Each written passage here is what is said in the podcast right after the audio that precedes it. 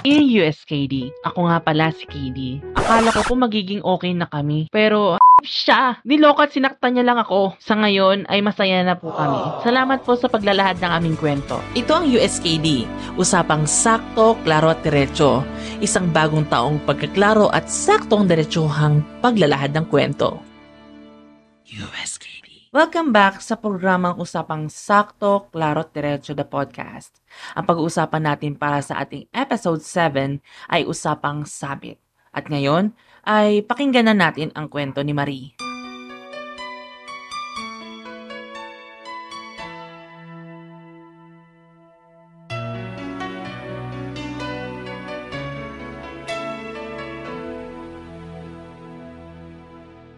Dear USKD, Itago niyo lang po ako sa pangalang Marie. 24 years old, from Bulacan. Buntis po ako ngayon at 6 months na. At may sabit po ang nakabuntis sa akin. Sa madaling salita, may asawa at anak po ang nakabuntis sa akin.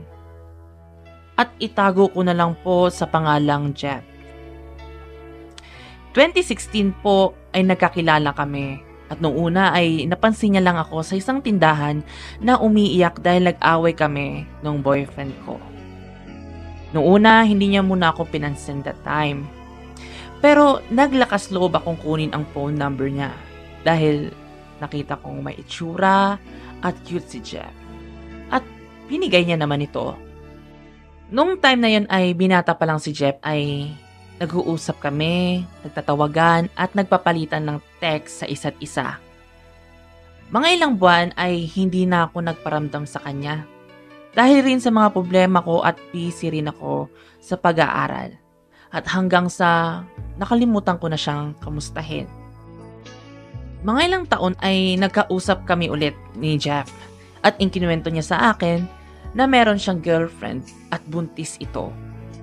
Pero Itinatanggi niya na hindi sa kanya ang bata na dinadala ng kanyang girlfriend.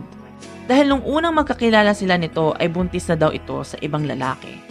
At naniwala naman ako na hindi talaga sa kanya iyon. Ngayon ay 10 months na kaming magkarelasyon. Pero hindi kami magkasama sa bahay kahit buntis na ako sa kanya. Pero araw-araw naman kami nakikita ni Jeff. Ako ang girlfriend pero kasal siya sa ibang babae. At may anak sila. Pero ang sabi sa akin ni Jeff ay inako niya lang ito dahil pinipikot lang siya ng babae. Isa pong tricycle driver si Jeff dito sa aming subdivision. At ang kinikita niya lamang sa isang araw ay 300 pesos. Ako naman ay wala pong trabaho at nasa bahay lang. Ang gusto ko nga po sana ay ipaanal siya sa asawa niya pero wala kaming malaking pera para dito. Para sa kalaman ay 250,000 po ang pagpapaanal pero wala naman kami nito. Maraming salamat po sa pagbasa ng aking kwento. Sana mabigyan niyo po ako ng solusyon sa problema ko. Hanggang dito na lang, Marie.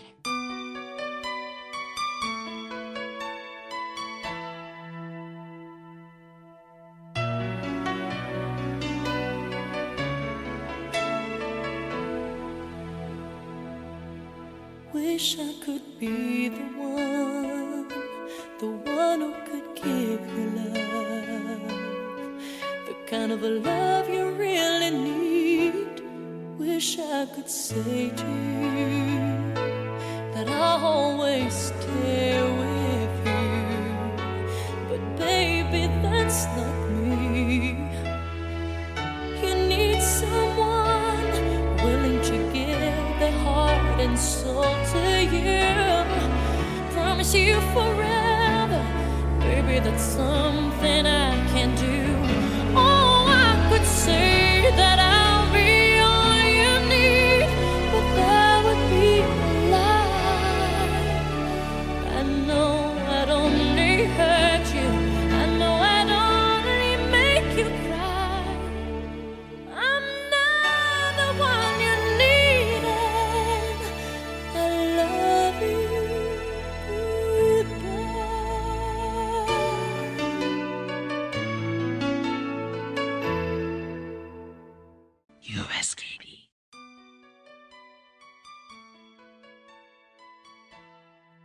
medyo kanina pa ako habang, hab, alam mo, habang binabasa ko to, itong kwento na to, parang di ko alam kung ano yung magiging reaction ko. Parang, ang galing ni ate. Ay, nako, Marie. Alam mo, Marie, hindi sa pag-aano ha, hindi sa pag-aano. Saan ka po kukuha ng 250,000? Ha? Saan ka po kukuha nun? Mm-mm nyo po maiipon yun?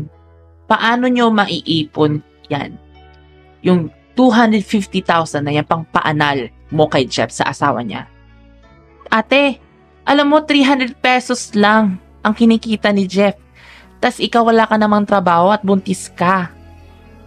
Sorry ha, sorry. Maging real talk lang po tayo. Maging real talk tayo. Mag-isip ka ate. Ha? Mag-isip ka po yung partner mo, oh, kakarampot lang yung kinikita. At minsan wala pa yan. Wala pa yan, hindi pa yan aabot ng 300 peso sa isang araw. So saan ka hahanap ng 250,000 pang paanal mo kay Jeff sa asawa niya? Alam mo, nangigigil talaga ako kay Marie. unless, alam mo, unless kung, magka, kung magtatrabaho ka matutulungan mo siya. Pero hindi eh. Hindi pa rin yun sapat. Hindi pa rin yun sapat sa inyo.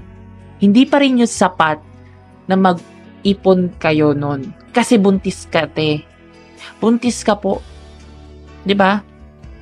Buntis ka. So, uunahin mo pa yung pagpapaanal mo kaysa sa paggagastusin mo sa pag-aalaga ng bata mo.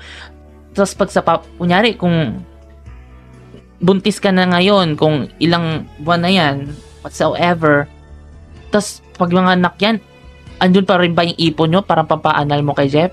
Syempre, wala na yan. Andun na yan sa bata. Andun na yan sa gatas, sa ospital, sa anumang bagay. ba? At saka, kung may asawa siya, bakit mo naman pinatulan si Jeff? ba? Bakit mo pinatulan si Jeff? Eh, may anak naman sila. At may anak sila nun, ha? May anak sila nun. Pambihira naman to si ate, Mario. Pambihira ka, Marie. Pambihira. Tandahan mo ito, Maria. Sorry, ha? Sorry. Sorry sa sasabihin ko. Pero, hindi ka po asawa. Kabit ka lang. Ha? Kabit ka lang. Ang tanong dyan, bakit ka sasama sa taong may pamilya na ate girl?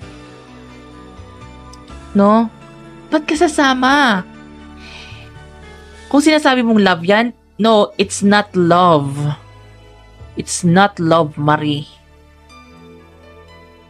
Alam mo, sa halip na yung pagpapaanak mo ang iisipin mo, lalaki pa yung pinoproblema mo.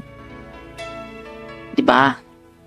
At saka ate, do you think na totoo talaga yung sinasabi niya sa'yo? Do you think totoo yon? I don't think na totoo yan ha, sinasabi niya. Hindi ko alam. Pero promise, kung naniniwala ka sa mga sinasabi ng lalaking yan, no? Ikaw ang pinipikot niya nate. At hindi yung babae yung pinipikot. Ay, teka Baka ikaw ang pinipikot niyan, ate. Ha? Hindi yung babae. Hindi yung babae yung nagpipikot kay Jeff. Baka ikaw ang pinipikot niyan. Ha? Tandaan mo yan. Tandaan mo yan. Ha? Ay, nakakaloka ka, ate. Alam mo, mahirap po ang mag-ipon ng pera sa panahon ngayon. Mahirap po mag-ipon ng pera. Lalo na kung kakarampot lang ang kita at wala pang trabaho. Ano yun, hindi ka kakain para makapag-ipon lang para sa pagpapaanan mo kay Jeff sa asawa niya? Ano yun? ba? Diba? Gatas pala ng anak mo, nasa isang libo na yan, mahigit na ate. ba? Diba? Alam mo, ito yung pinaka bottom line nito. No? Dapat hindi ka basta-basta naniniwala sa sinasabi ng lalaking yan. At hindi ka niyan papakasalan. No, kasi kung mahal ka at gusto ka ng lalaking yan, at kung hindi ka nagparamdam noong 2016, hahabol yan sa'yo ate.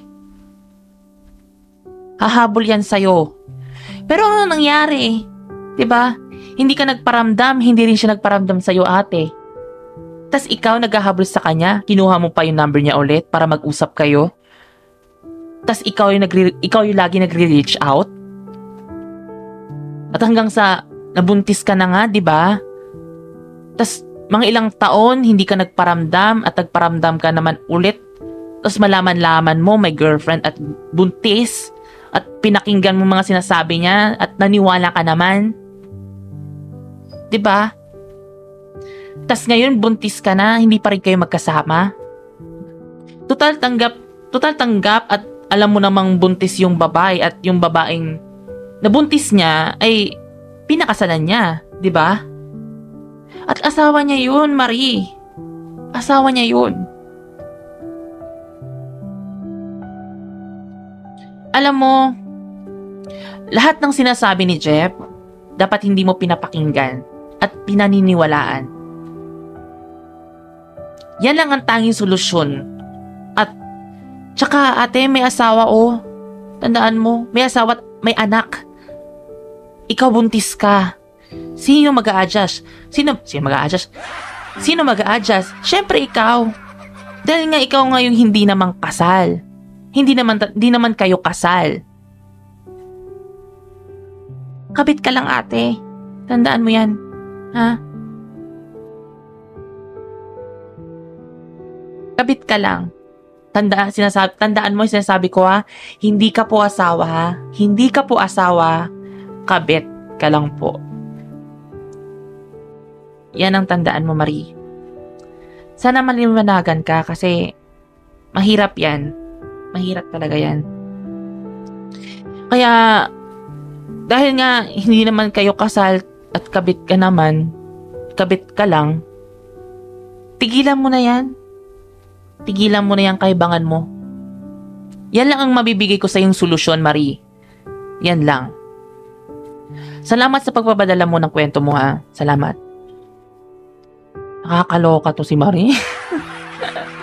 Sabi nga nung uh, kakilala ko, OFW nga daw, hindi makapag-ipon. Partner mo pa kaya na tricycle driver lang. Alam mo, Marie, habang maaga pa, iwan mo na yan. No? Iwan mo na yan. Ano yun? Gusto mo may pumupok pa sa ulo mo para matauhan ka? Di ba? Ang sakit sa ulo. Ay, nako, Marie. Isipin mo na lang kung pwede kang makulong sa ginagawa mo, ha? Sana pumasok yan sa isip yung sinasa... Sana pumasok yan sa isip mo yung mga sinasabi ko sa'yo. No? Maraming salamat, Marie.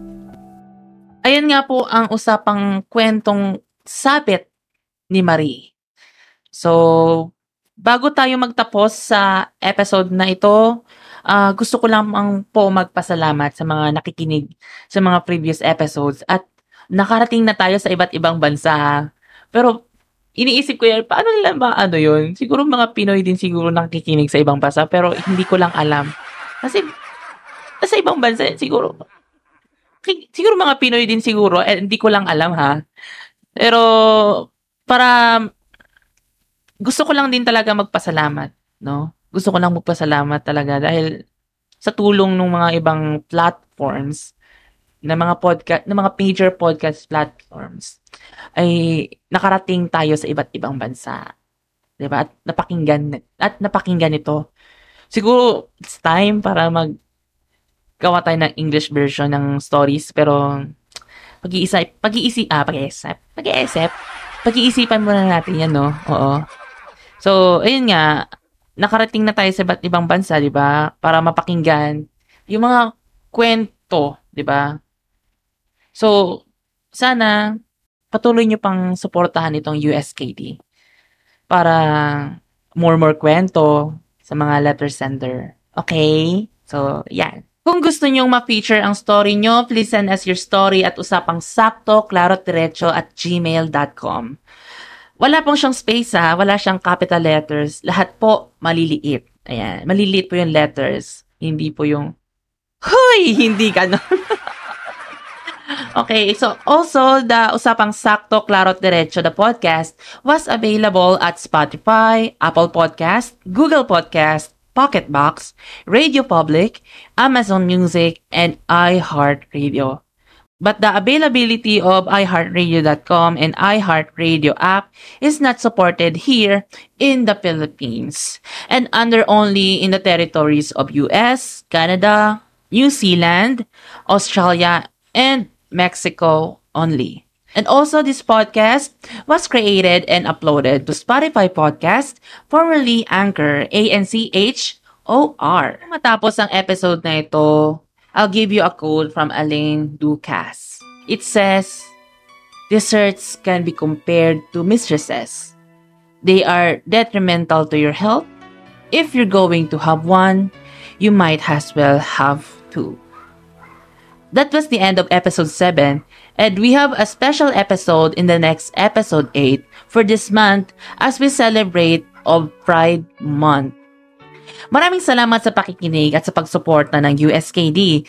This has been USKD Year 2 and also Carl SA, ang usapang sakto, klaro techo the podcast. Bye! USK.